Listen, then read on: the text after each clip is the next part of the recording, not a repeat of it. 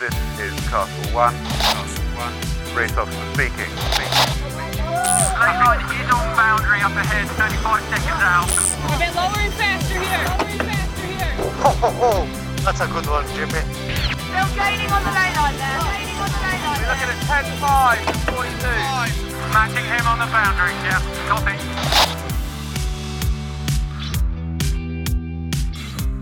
Welcome back, podcast listeners. It's great to have you along with us. And again, thanks for joining us. We left the last episode on a massive cliffhanger with our guest Tom Whidden's immortal words. So now we're up three one. What could go wrong? As I say every month, if you haven't already listened to part one this month, you absolutely must. Tom ended the first part, of course, talking about the nineteen eighty-three America's Cup match against Alan Bond's Australia two.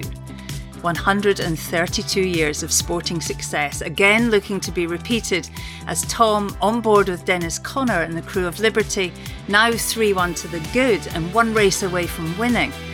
And he's about to discuss what happened next.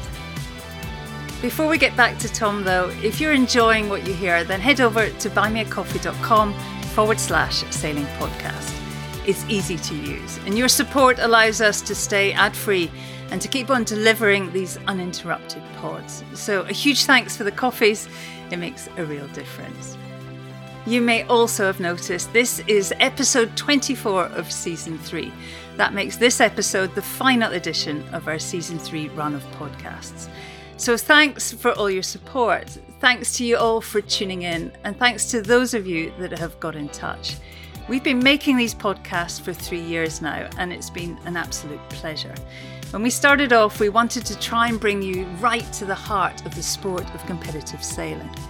It's such a diverse arena. To be able to sit down with some of our sport's biggest names and having the time to tell their stories has been truly fascinating.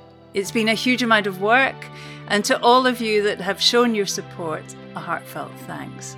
We're going to take a bit of a break as I gear up for the big offshore challenge that lies ahead, and then looking at what we can do with the podcast moving forward.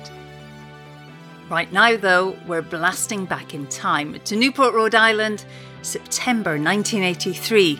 Dennis Connor and his crew on board Liberty are three one up against the Australians, defending the longest winning streak in world sport.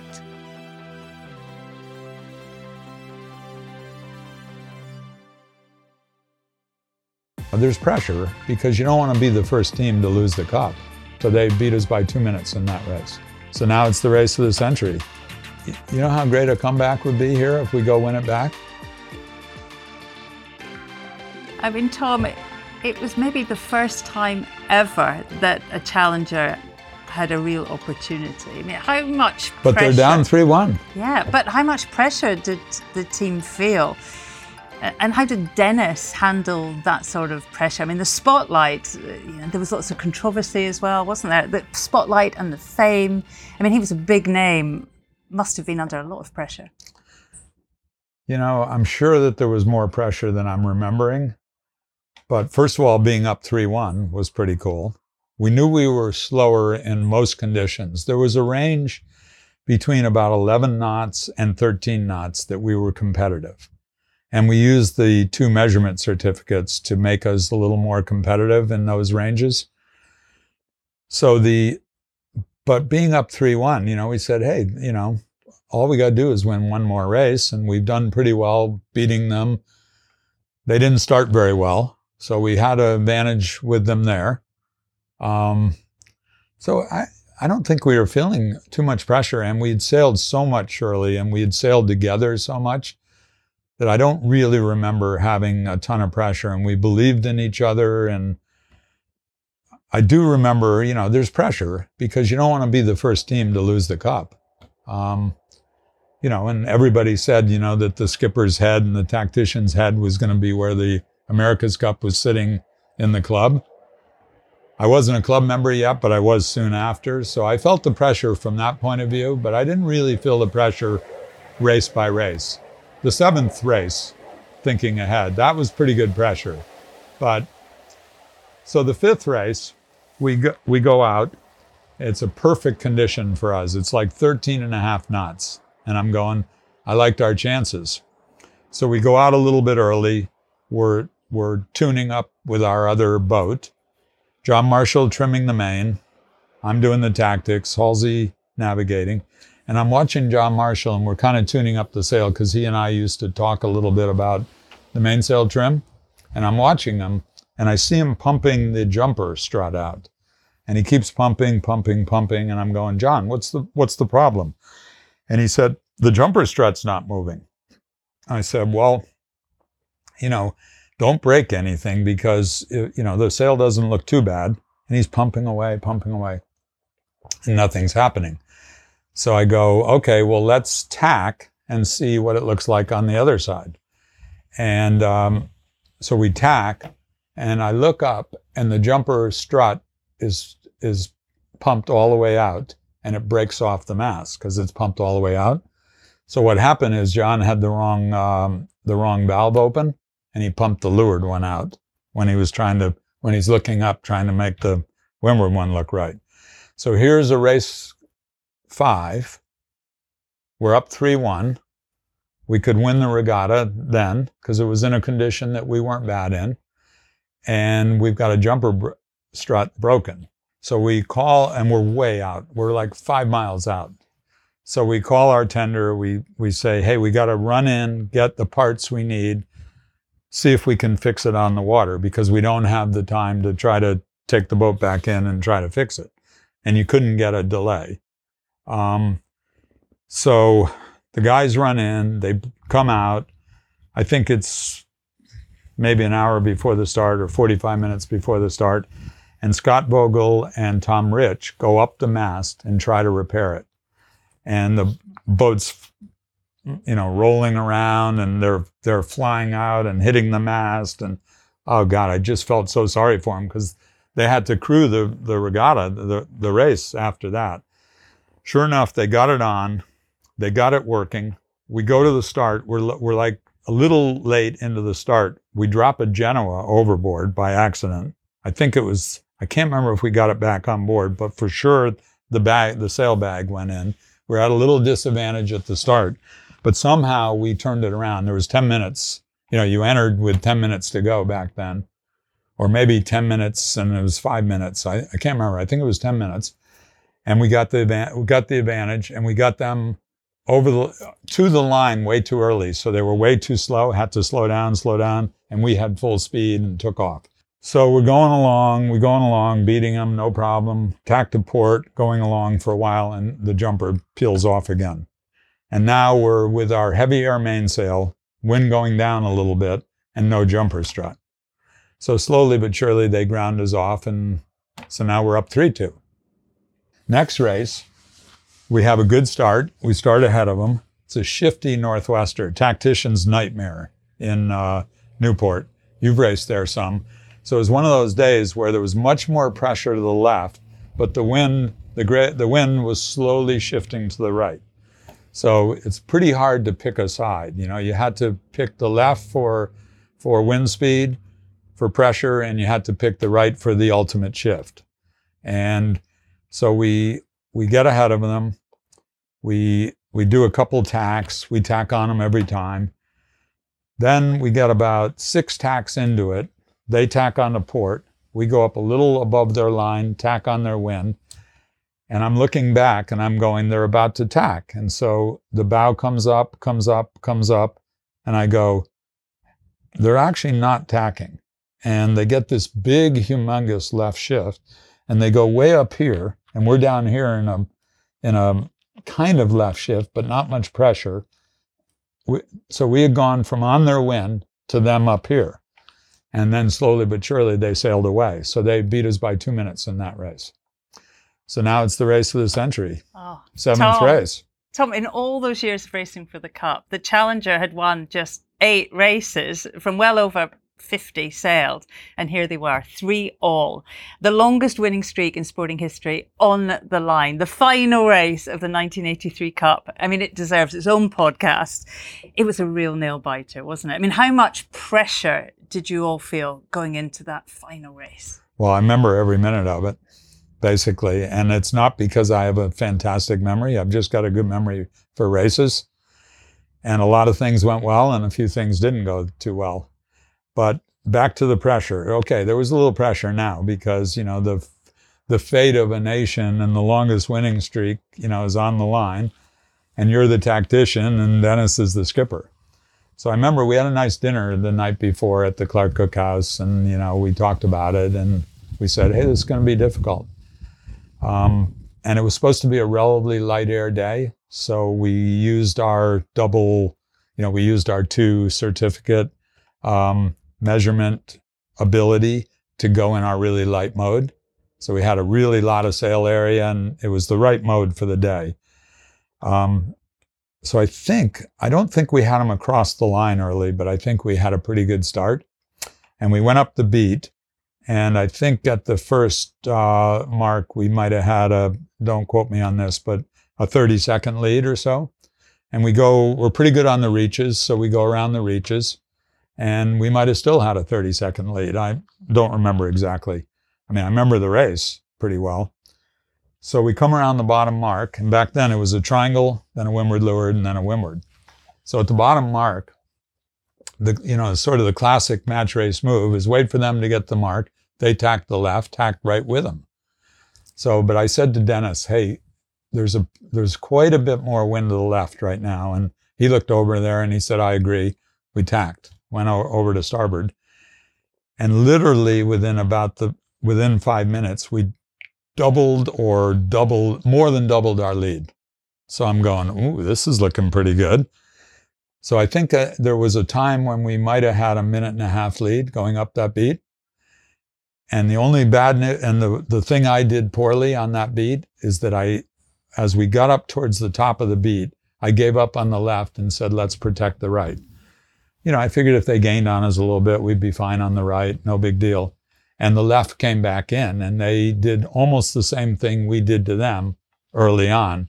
So we come around the mark, you can check the time, but I think it was around forty-eight seconds, something like that, which, you know, in a twelve meter is eight boat length lead, something like that. So I'm still feeling pretty good. There's enough wind to kind of hold them off. So we both bear off onto starboard.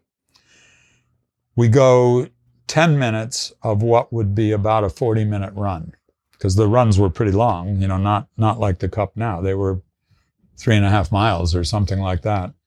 And in the first ten minutes, they took half the lead away. So I'm going, hmm, this isn't looking all that good. So I say to Dennis, okay, we got two options.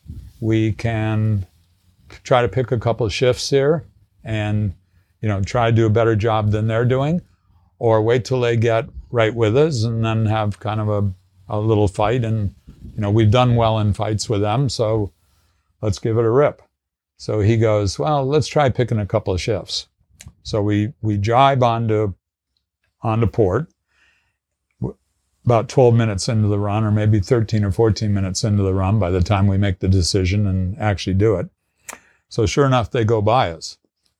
So they keep going almost to the ley line. And we pick, we we go down the, the run. And sure enough, we get lifted, so it helps us a little bit. We go back at them, and we've still got a, this is like thirty minutes, twenty-five minutes later, we've still got about a two and a half boat length lead. So we go just across their line, jibe in front of them so we don't give up the inside at the mark, the, you know, the port, the port side, rounding the port. And I figure they'll jibe away and we'll be on starboard when we come back. They don't jibe away, they square up in a twelve meter. They square up inside of us and they go through us to leeward. And then we had, um, we went around like a couple of boat lengths behind, had a tacking duel. I'm, the his, history books will tell, but I think it was around forty tacks. We sailed them into the spectator fleet, everything. That was it. That was the, that was the last race. How desperate was it at, at that moment? On board? So not a lot of talk. Um, you know, we waved to the other guys. We waved to the people that were waving to us. There's some great pictures. I have a picture in my workout room at home, which kind of follows my cups. But I have the one picture that's the picture of us right after the finish heading downwind back to the port, and we didn't look very happy. But honestly, you know, we we talked about a little bit on the way in. Everybody has their own way of showing their emotion. You know, some guys were in f- fighting back tears, and and um, Halsey was visibly emotional. Some of the John Marshall was quite emotional. Dennis was good, you know, and I, I said this isn't much fun, but, you know, what do you what, you know how great a comeback would be here if we go win it back? We said it along the way, on the way in. And he, you know, he didn't give me a really positive answer, but he said, yeah, that would be cool. Something like that. We really didn't talk a lot about it. And, and um, you know, we put the boat away. The, when we got to the dock, we had a little dock house that was where our telephone was. And I walked down the dock and the phone was ringing, and, and I get, I pick up the phone and there's a loudspeaker in there, so out to the boat. Dennis is still on the boat at that point.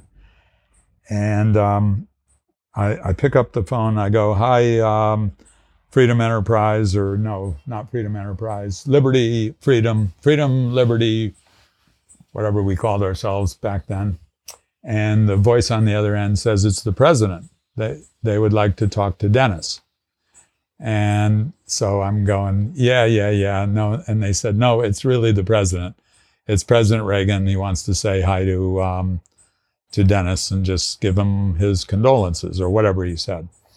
So I got on the um, on the loudspeaker and I said, Dennis Connor, Dennis Connor, you have a phone, you have a, uh, a phone call. It's the president. He wants to tell you you screwed up.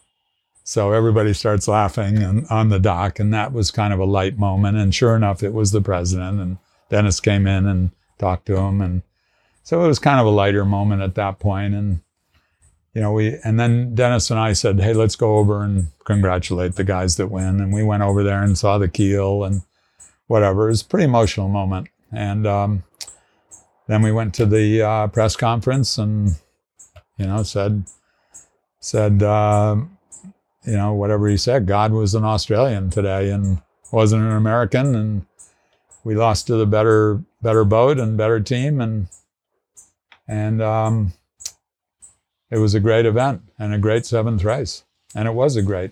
And by the way, you know, I'm sure we get criticized for whatever we did in that race, but the only criticism should have been the, um, you know, the upper part of the beat, but nobody criticizes us for that. But that was the one screw up, because we had enough lead probably to hold them off, even going downwind.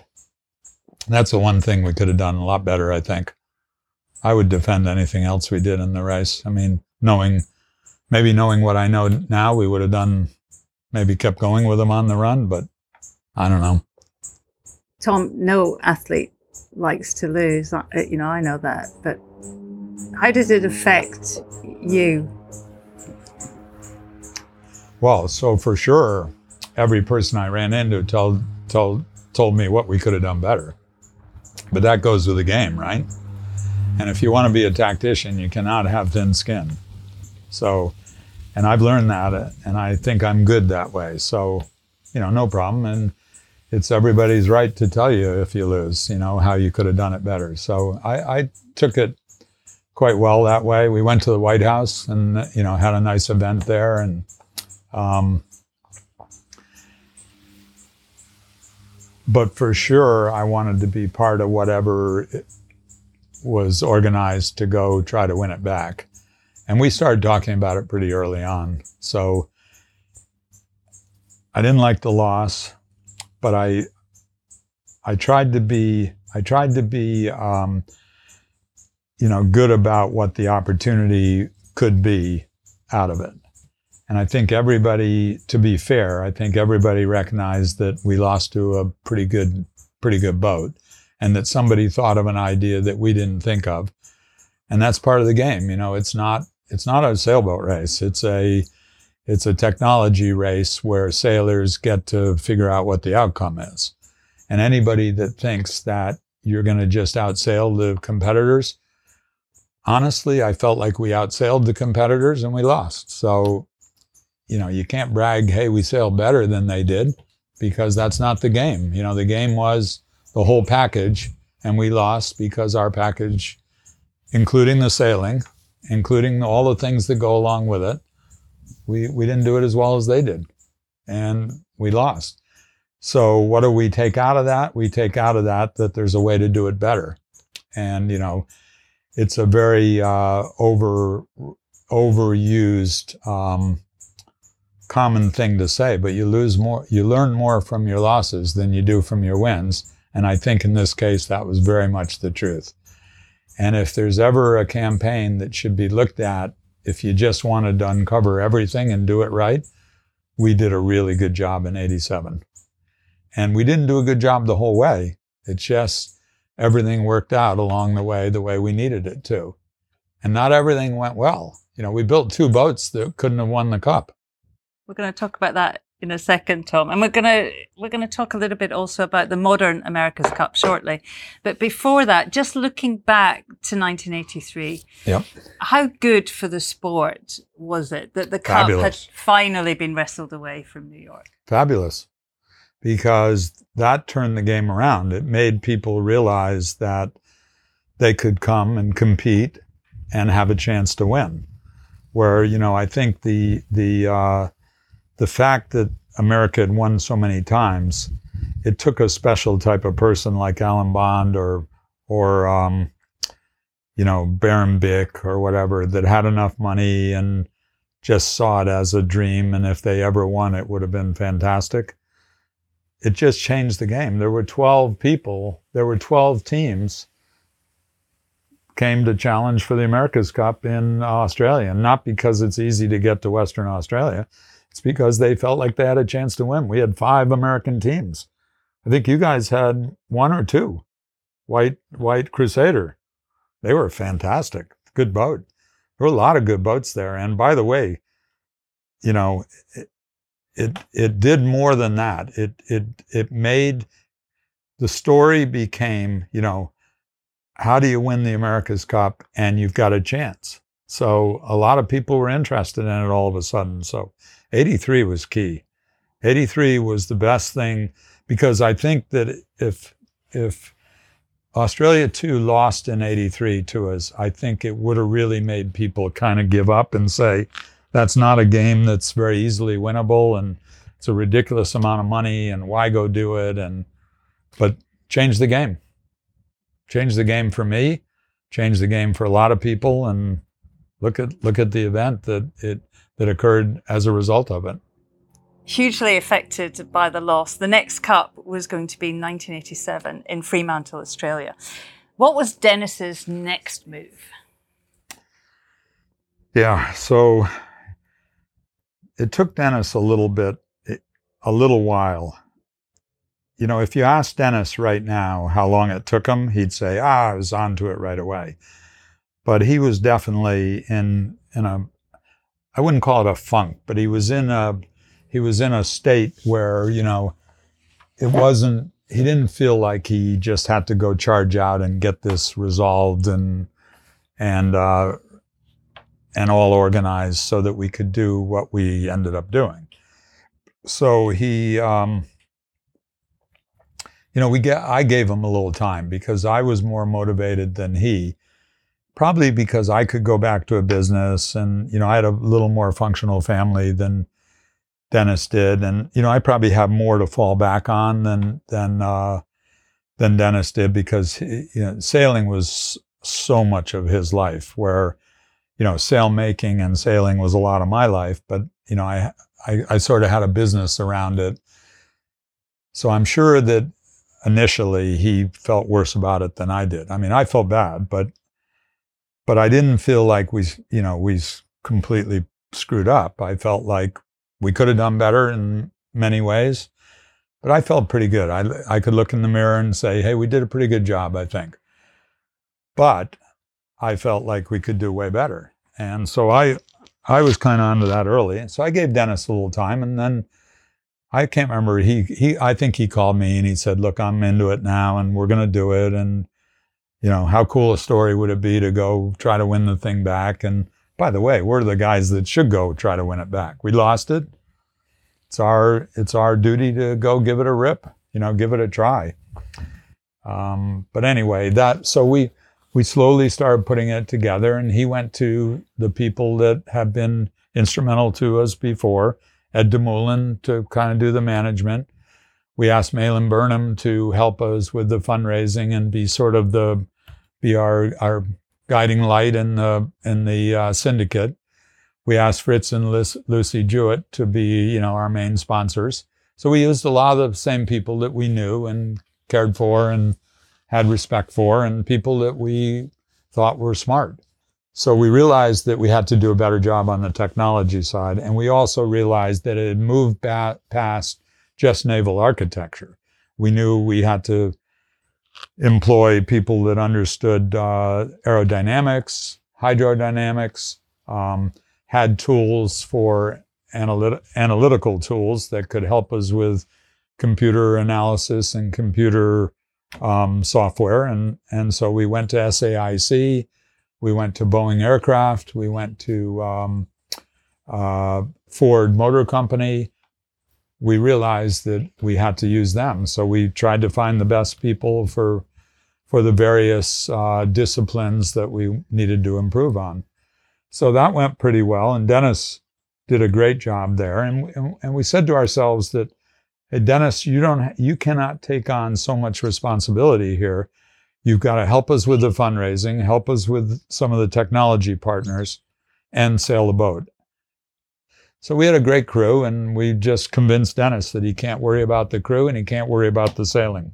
I mean, he did, but we tried to convince him to do other things, and he did a wonderful job. He, raised the money. He did a really good job uh, enticing technology partners for us. Um, well, Tom, you know, thirteen challengers turned up. I mean, extraordinary. You know, it must have made it pretty daunting, you know, winning that spot to take on the Australians. You had to sail, what was it, forty-three races before being confirmed as the challengers. How tough was that series? Well, you're jumping ahead of me a little, but so we we had two big boats, and they sailed great in, in uh, Hawaii, but we sent a couple of our guys to the twelve-meter Worlds, which was in Fremantle, and almost everybody was there, and we looked at all the boats, and we realized they're all much smaller than we are. So we put two and two together and figured out that the trials were um, October, November, December, and then the final trials races for the semis and the finals were in January. And the early races were in fairly light wind. And the cup itself was in really windy conditions. So we we figured out that we were much bigger than the other boats and that we would be very suspect in the trial races. So we called up Malin and Ed du Moulin and said, we need another boat and we need to raise the money for it. Will you, are you okay with that? And they said, yep, we'll figure it out. And so they raised the money. We built one more boat. It was still on the larger side of the other boats, but we figured if we made it to the Cup, it would be the right boat for the Cup. So sure enough, we did, made it through the trials. We uh, didn't win every race, but we got really good at sailing it in light air, and we we prevailed. We had a pretty good uh, regatta through the semis. We had to sail against Tom Blackaller, and his boat was wicked fast, but it was also very difficult to steer it. So we could kind of beat him around the corners and kind of beat him in match race moves. So we we prevailed there, and then we had to race against Kiwi Magic, which was um, which was Brad Butterworth and and uh, and uh, Chris Dixon and all the hotshots, you know, that eventually went on to be the dream team. So we're we're driving to the. to the press conference with Dennis. And I said, Dennis, these guys are pretty good in Kiwi Magic, and I think it's a better all-around boat than we are. So if we get in a little bit of the light air, we're going to be in trouble. So somehow we're going to have to sail really at our top level. And the other idea is maybe we could try to get under their skin a little bit because they're a lot younger than we are. I mean, they were ten years younger than we are or whatever, maybe even a little more. So we're driving to the uh, press conference, and I see him taking it in, but he's not answering. And I go, I go, hey, Dennis, you, you hear what I'm saying, right? And he goes, yep, I hear. So we go to the press conference, and we're all up there, lined up there, Tom Blackaller, Chris Dixon, Brad Butterworth, Dennis and me, somebody else, and uh, Bruno's up there. And somehow the question comes up about why is uh, Kiwi Magic a fiberglass boat? So I see Dennis, and he's kind of like fidgeting like this, and all of a sudden he blurts out, and he, they weren't asking him the question, they're asking somebody else. He just blurts out, why would you build a plastic boat unless you wanted to cheat? And Chris Dixon turned bright red. And I look over at Brad, and I see him, you know, going, you know, kind of turning red. And Tom Blackaller chimes in, and he goes, whoops, I wouldn't have said that. And Dennis goes, you didn't say that. And then the whole thing kind of blew up. And sure enough, the next day we went out and raced against the uh, Kiwi Magic, and they wouldn't even look at us. They were, you know, Chris was... So I think we did get under their skin a little bit. We had great racing against them, and I think we lost one race against them, but we beat them, beat them four one, and then went on to the Cup.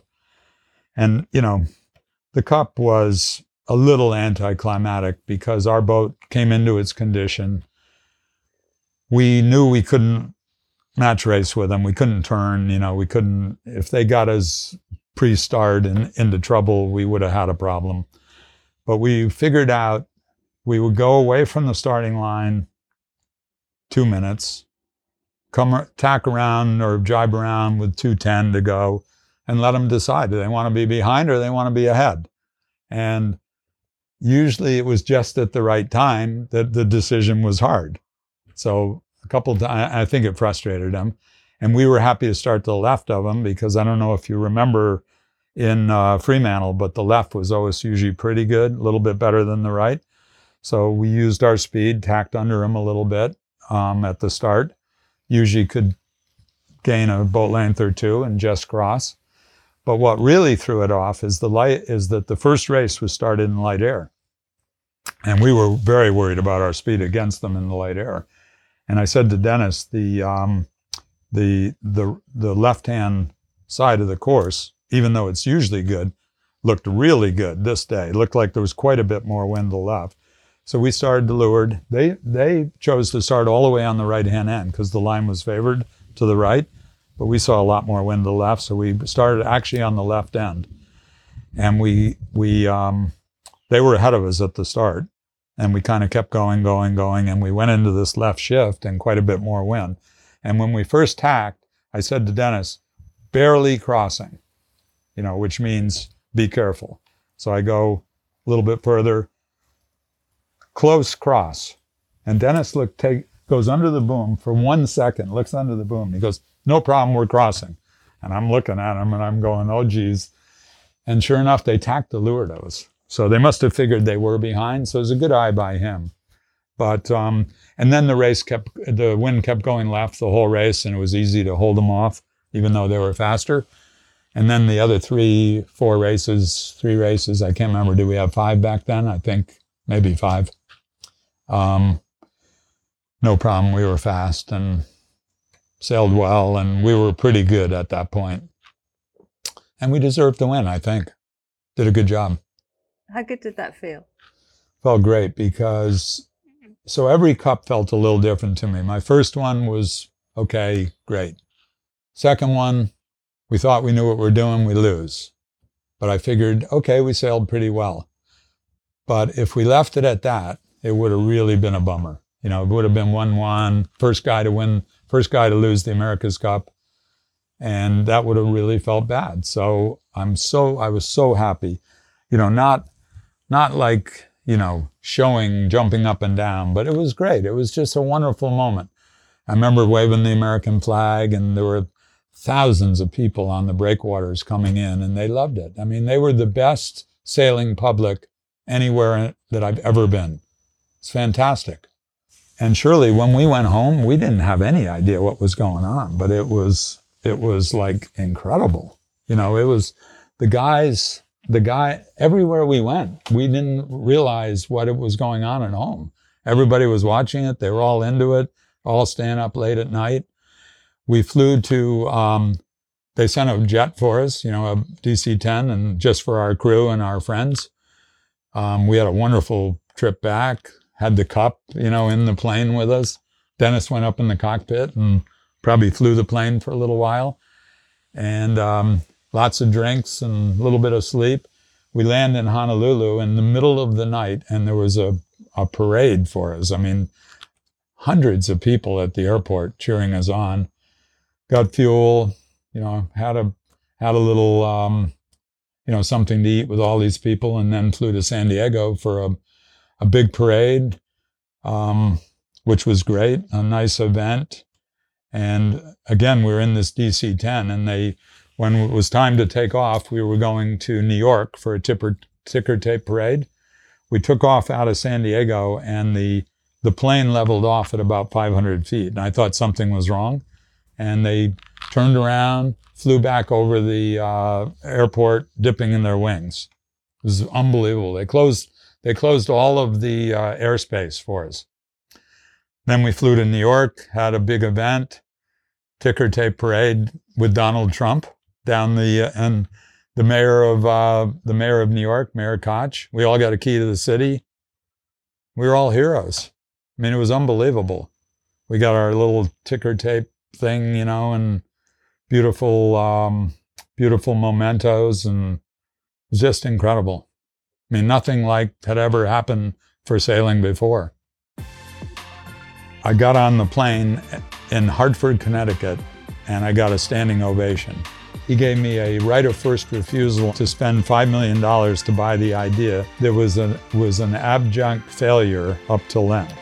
I think eight cup campaigns is more than any intellectual person should do. I mean, what was what was the White House like? Ronald Reagan? Yeah, so then we got on the plane and went to the White House. It was great. Second time at the White House. Once when we lost, once when we won. He was great. He was still pretty sharp, but Bush was even sharper, and he loved it. He was all into it. We brought uh, we brought um, uh, the, President Reagan, one of the Bush hats, and he put it on, and, you know, it was really fun.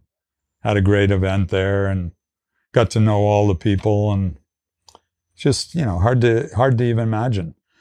When I flew, I'm trying to think this out for a second. When I flew, I flew a week later to go somewhere. I think it was Washington, D C again.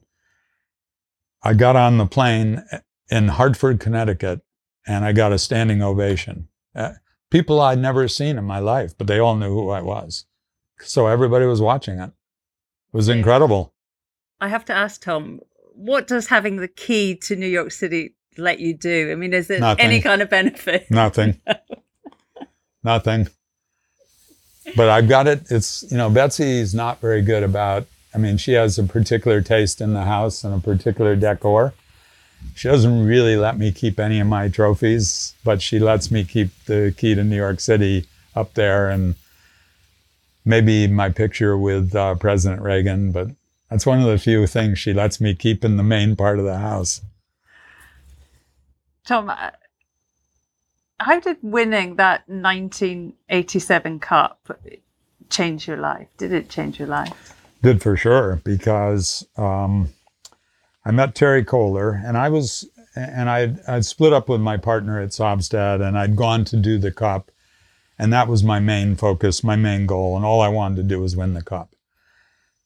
But by the time December came around or so, I started realizing I got to have an afterlife, and um, it was, you know, well before professional sailing was was a way you could make a living.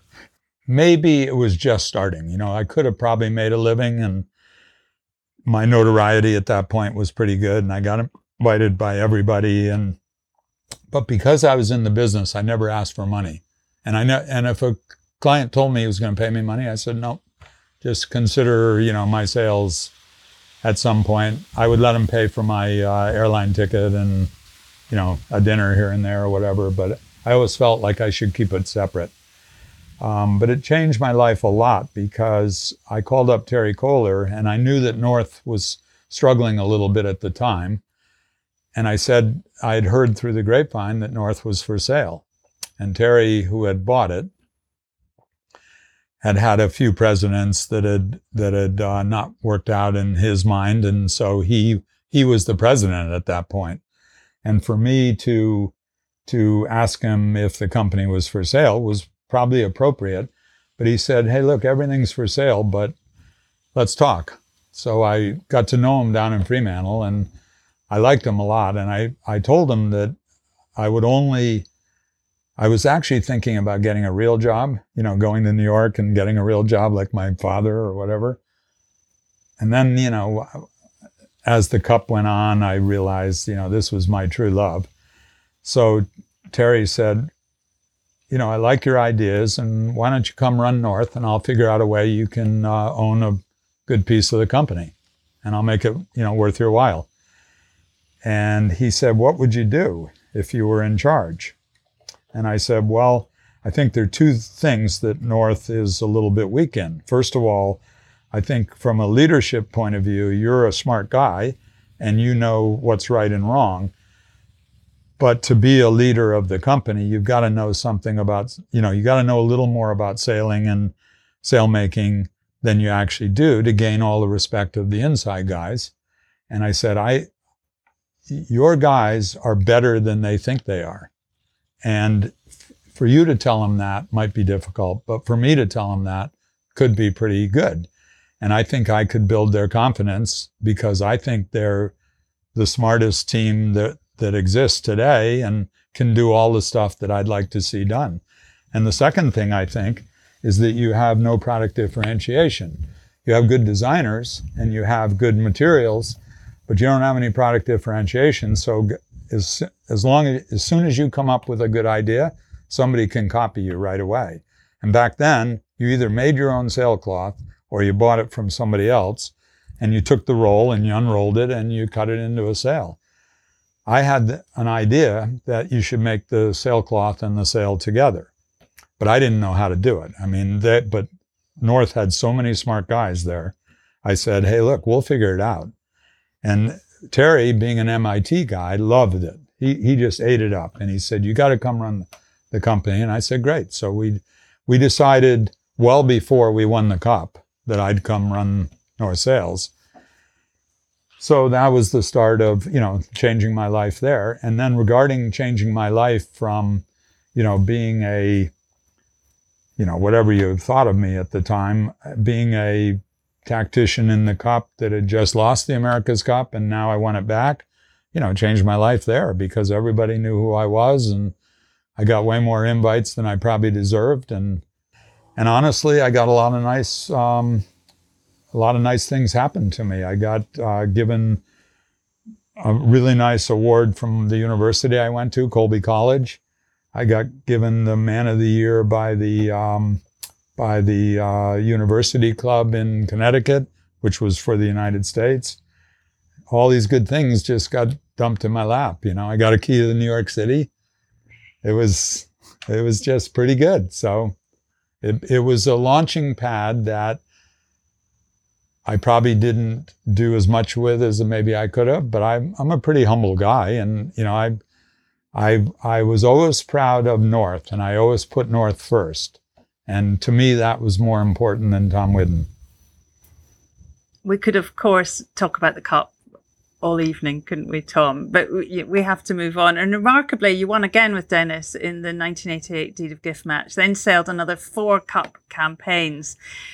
But really, I'm. I'm guessing by now your heart's really in North. And I'd like you to, to give us a glimpse, Tom, if you can, of how the group, how North has changed over the past thirty-something years of your involvement. How big was the global sail market then? And can you perhaps put it in perspective? I mean, what's it worth now? Yeah, so just to put North in perspective, the the and going back to Terry Kohler's time, Terry... generally liked my ideas. And I, I had, I wouldn't call them grandiose ideas, but I had big ideas. I had ideas that the company could be much more than it was as just a sailmaking company.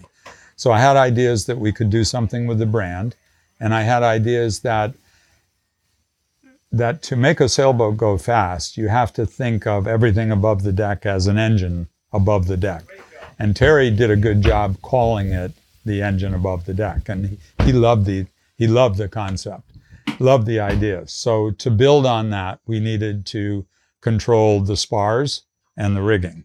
And if we didn't do that, we couldn't have controlled the whole aero package of what make a, makes a boat go fast. So he was great. He was so, so uh, supportive and so encouraging of this idea. So we took some chances. And, you know, the big chances we took were three D L and then three D I. I mean, over a period of time, we spent forty million dollars on making molded sails. And to Terry's credit or detriment, he never really gave me any money. He always said, you know, hey, look, I'll back you if I have to, but we should go to the bank and raise the money just like any normal business would and, and leverage the business a little bit. And at first I was kind of grumpy about that because I said, hey, look, you know, these ideas are going to take a fair amount of money and we're going to fail more times than we're going to achieve, but we're going to get there. I ran into a guy that helped us with the idea, two, actually two guys um, that helped us with the three D L idea. And they were the inventors, and they had invented an idea to put a, uh, put a sail in a female mold and to use, um, to use yarns to strengthen the sail or to provide the strength. So I loved the idea. And I said, oh, this is just what I've been thinking about. Come work for us. And they were the guys that sort of had the the energy and the enthusiasm early on. So the one thing I think I did really well during then is I wasn't afraid to buy technology from the outside. We paid them a royalty, and I said, look, I'll take good care of you guys. Just help us invent it. They wouldn't have had, in my mind, we, they wouldn't have had a chance without North, because the North engineers helped them get through the issues that came along that would have been deal stoppers. So that worked great. And then, you know, fast forward through three D I, same deal. You know, two new inventors. Without our guys, they wouldn't have ever figured it out. I had to buy that idea from uh, Ernesto Bertarelli. He gave me a non he gave me a right of first refusal on one day in space to spend five million dollars to buy the idea that was an, was an abject failure up till then. So I had to go to the bank, say, I've, we've got this idea. It's going to cost five million dollars. And they go, well, how does it work? And I go, it's a failure. But I had to tell them that I think it was the way to go for the future. And look at all the sales now. They're all, they're all the three D I sales. I mean, all of America's Cup and around the world boats, and they have to use it because they're durable and they're, they hold their shape. And so I'm proud of that. And I think it wasn't me. I was the guy that pushed the idea, but we have so many smart guys that are just so energetic, and they're so um, smart, and they're so, you know, they, they're so can-do. They don't, they don't say, hey, this can't be done. They go, we'll figure out how to do it. And they do it. And what, what, what changed in the business is it changed from rolling a piece of sailcloth out to, um, to taking a, a yarn and a and a, a film, or now adhesive, because there there're no more film, a, and make a sail out of it while you're, you know, make the material and the sail all together. So it's, you know, pretty cool, right? So that changed. And then the other thing that changed is I figured if we wanted to control the aerodynamic part of the boat, we had to own a spar maker. So, you know, a number of spar makers later, it's now called Southern and Hall. So we own two of them now, but we bought a couple to to add strength to Southern. And, you know, you look at most of the boats out there, they're either Southern or Hall. So we've done a good job, I think, controlling that, and we've raised the game of the carbon spar manufacturing and design and engineering. So I'm very proud about that. And then we had an idea how to make super strong rigging that was durable. So, and that was a patented idea, and we spent a bunch of money on that. So we were never shy on investing in the company. And I think it got us to where we are today. But again, technology and people, it's the whole game, because having the best people, we wouldn't have been able to do the technology. And without the technology, we wouldn't have been able to be, you know, the size we are. So to your question, Shirley, about what did North look like when I took over, it was give or take twenty-five million in sales, and now with clothing and whatever else, it's um, three hundred million. So it's grown a lot. I've been to Minden, which is the factory where where you mold the sails. It's it's very impressive. It's cool, isn't it? It's very, very yeah. cool. Um, and as you say, now you are the C E O of North Technology Group. I mean, how how important is it, you know, to be at the leading edge of of all those areas, not just sailmaking?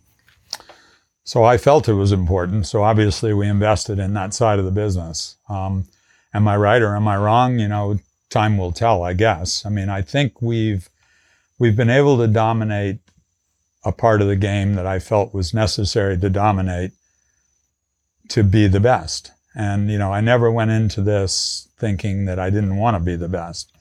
And so I was very fortunate. I've had two great owners. So I've had Terry. I had Terry for give or take, you know, thirty years, and I've had Peter Dubins for eight years. And both have been fantastic for the company in different ways.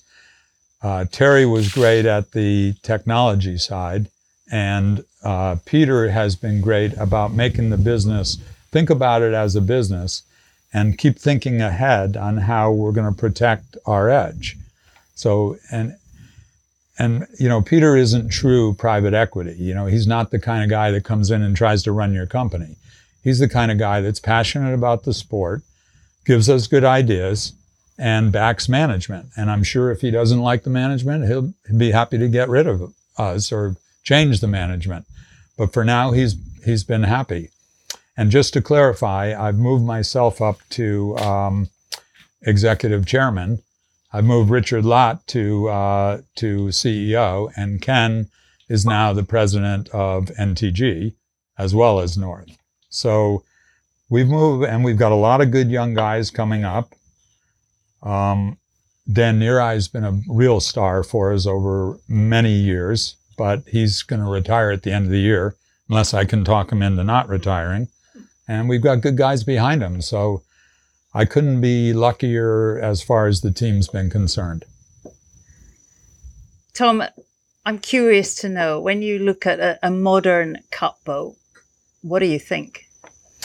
So because I've always been interested in the technology side of things, I, I think it's fantastic from the technology point of view.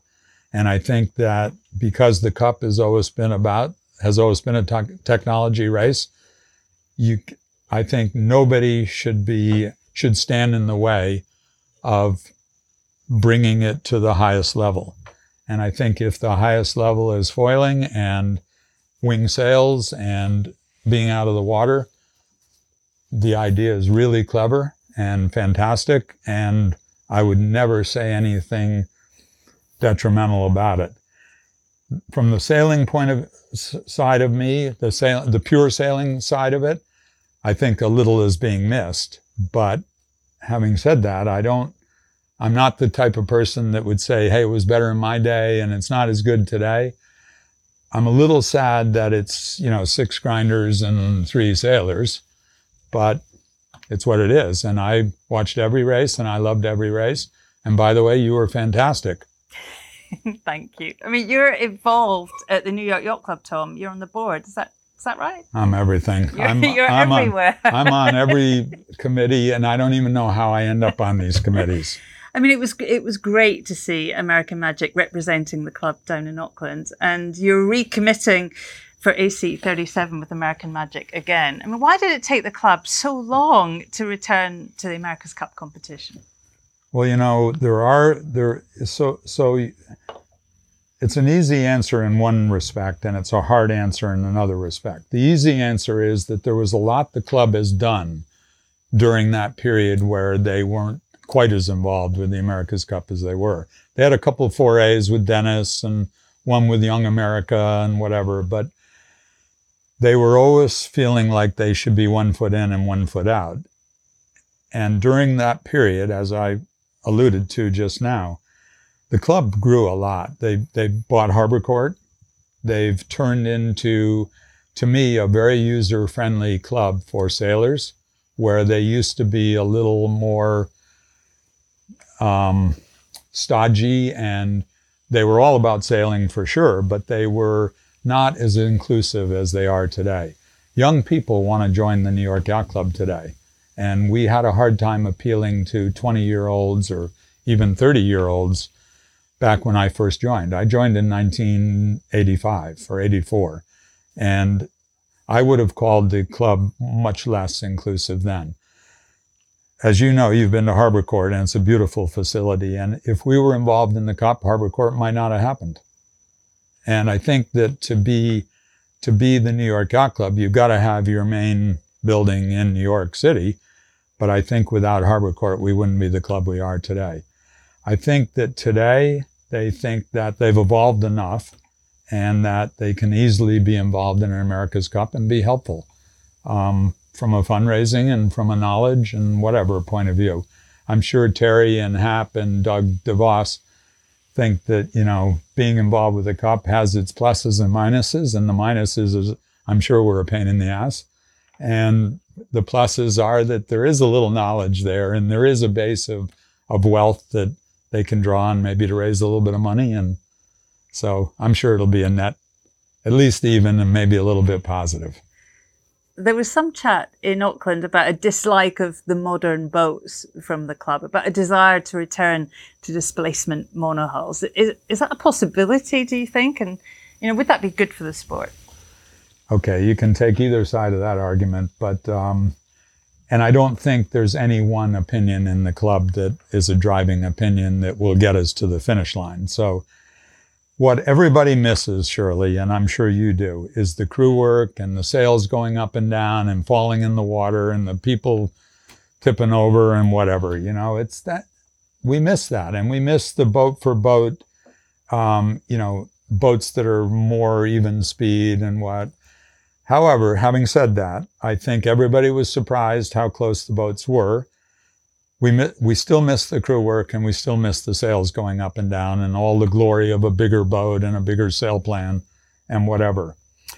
But I don't, I personally think that, that technology needs to evolve, and what a wonderful idea to have a single keel to uh, keep the boat from going sideways, keep the boat from, uh, keep the boat going forward, not going sideways, and lifting it out of the water, and giving it stability.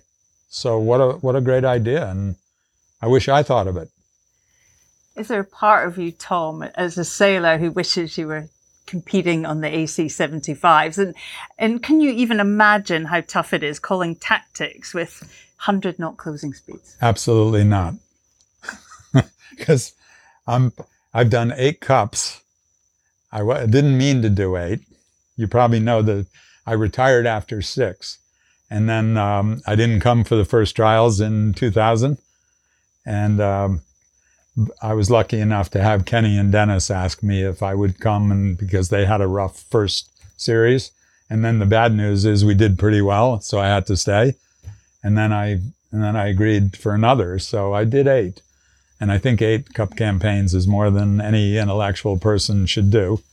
Um, but I'm not that smart. So...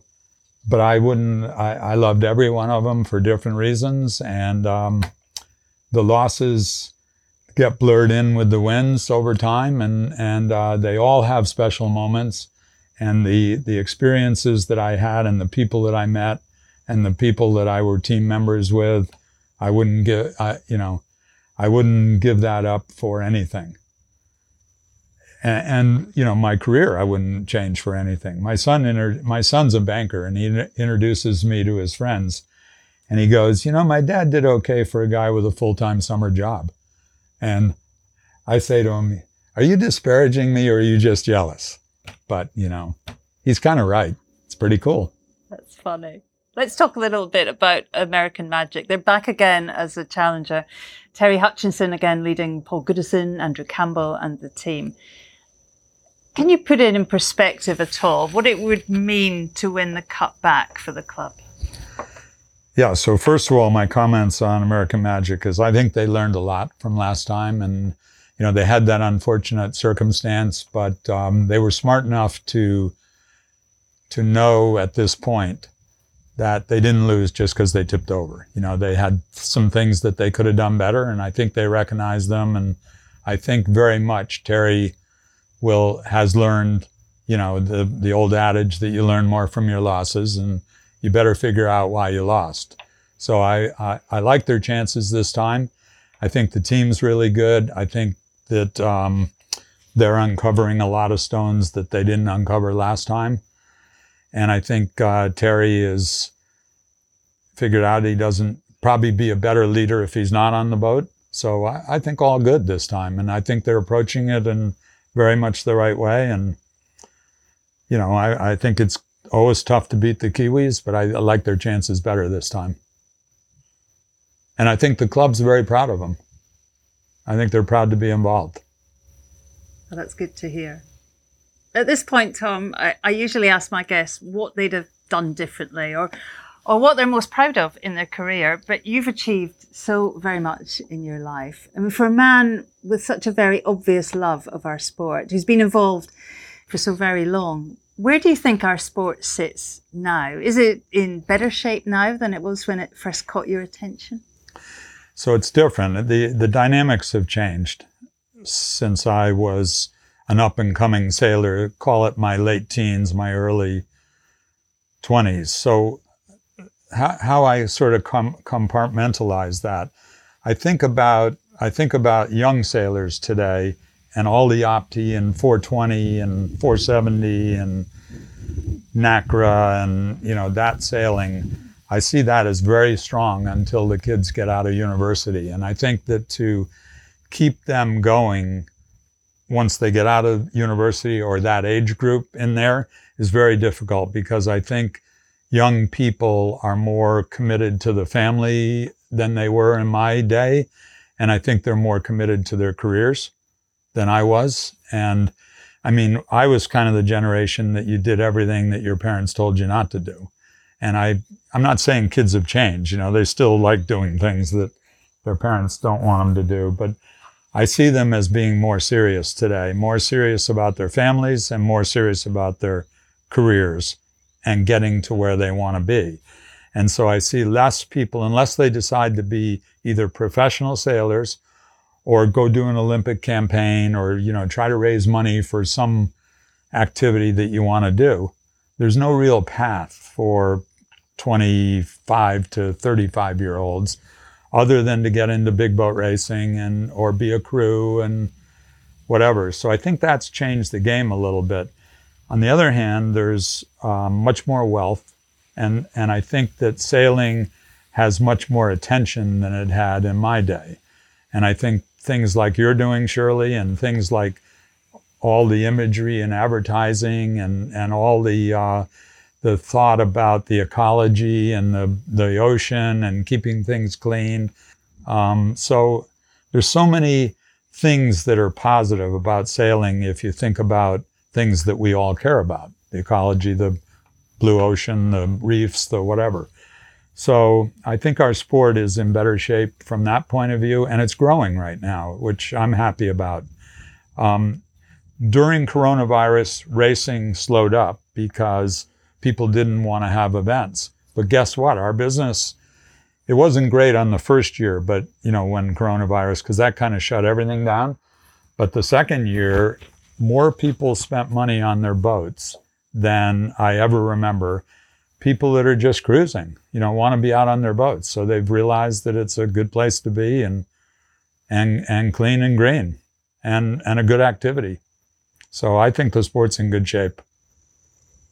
Finally, Tom, with all the experiences you've had, what advice would you give that ten-year-old Thomas Whidden standing on the slipway with his brand new Blue Jay, about to embark on a lifetime of sailing adventures? What would you tell him? I'd tell him that there's no better sport at that age, because you can do it for the rest of your life, and you can you can do something that doesn't involve being with adults the whole time. You can be with your age group at a quite a young age. You can go to regattas and be on, and make your own decisions. You can uh, be an individual, you can sail an Opti, you can sail a two-man boat, you can, uh, d- you know, just learn about what makes things go, and learning how to trim and to and to hike and to smell the wind and to do something that for my life has been really enjoyable. And I do a lot of other sports. I I was an athlete when I was young and did a lot of different things, but I kept coming back to sailing. I liked it the best. So I think, and my grandson, my kids weren't quite as into sailing, but my grandkids are really into it. And a ten-year-old Thomas Whidden, because there is a Thomas Whidden, a grandson, started sailing Optis when he was ten. And um, he is in four twenties now. He and, uh, and another young man won the Worlds in San Remo last summer. And look, w- look what it's done for his life, you know. And he's, he's an okay athlete in other ways, but he's really taken to sailing. And, and here he is in San Remo, Italy, winning the world championships with decision-making of his own. You know, it wasn't me. I told him that sailing was fun and I taught him a few things, but it wasn't me. It was him, himself and some coaches that he looked up to that it, that he responded well to, and the, the two of them got really good and won the Worlds. I think it was the first time an American had won in thirty-eight years, and the whole American team did well. So I would tell every ten-year-old to give it a rip if they can. I mean, it's not a cheap sport and it's not access for all, but it's getting better that way. You know, community sailing and disabled sailing and women's sailing, and it's all growing. It's doing great. And if you go to the, you go to the college All-Americans in the United States right now in the top ten, I guarantee it'll be five women and five men, and no particular order. Well, Tom Whidden, it has been an absolute honor. Thank you so much for your time and for sharing your memories. And on behalf of everyone in our sport, thank you for your tireless energy and enthusiasm for yacht racing. Thank you, Tom. It's not over, Shirley. I'm going to keep going. I don't doubt it. Try to make you proud in the future. Thanks, Tom. Thank you.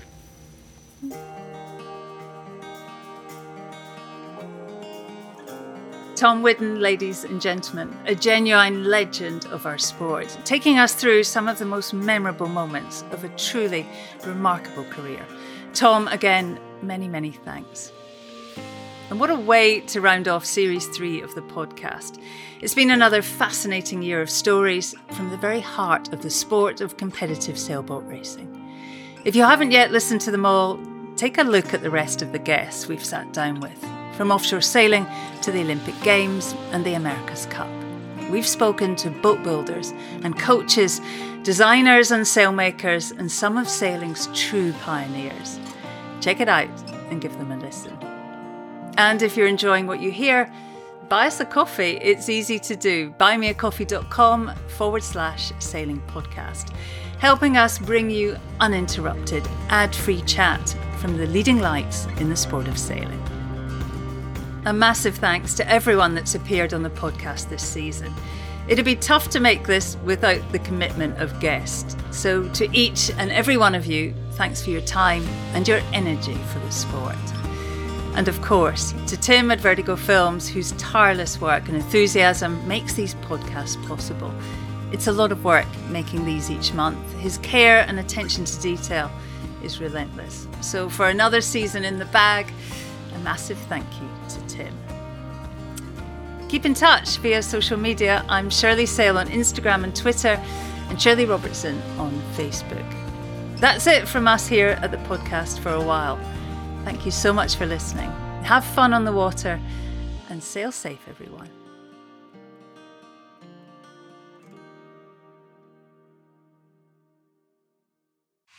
This is Castle One. Castle One. Race officer speaking. Lay on inbound boundary up ahead, thirty-five seconds out. We've been lowering faster here. Lowering faster here. Ho ho ho!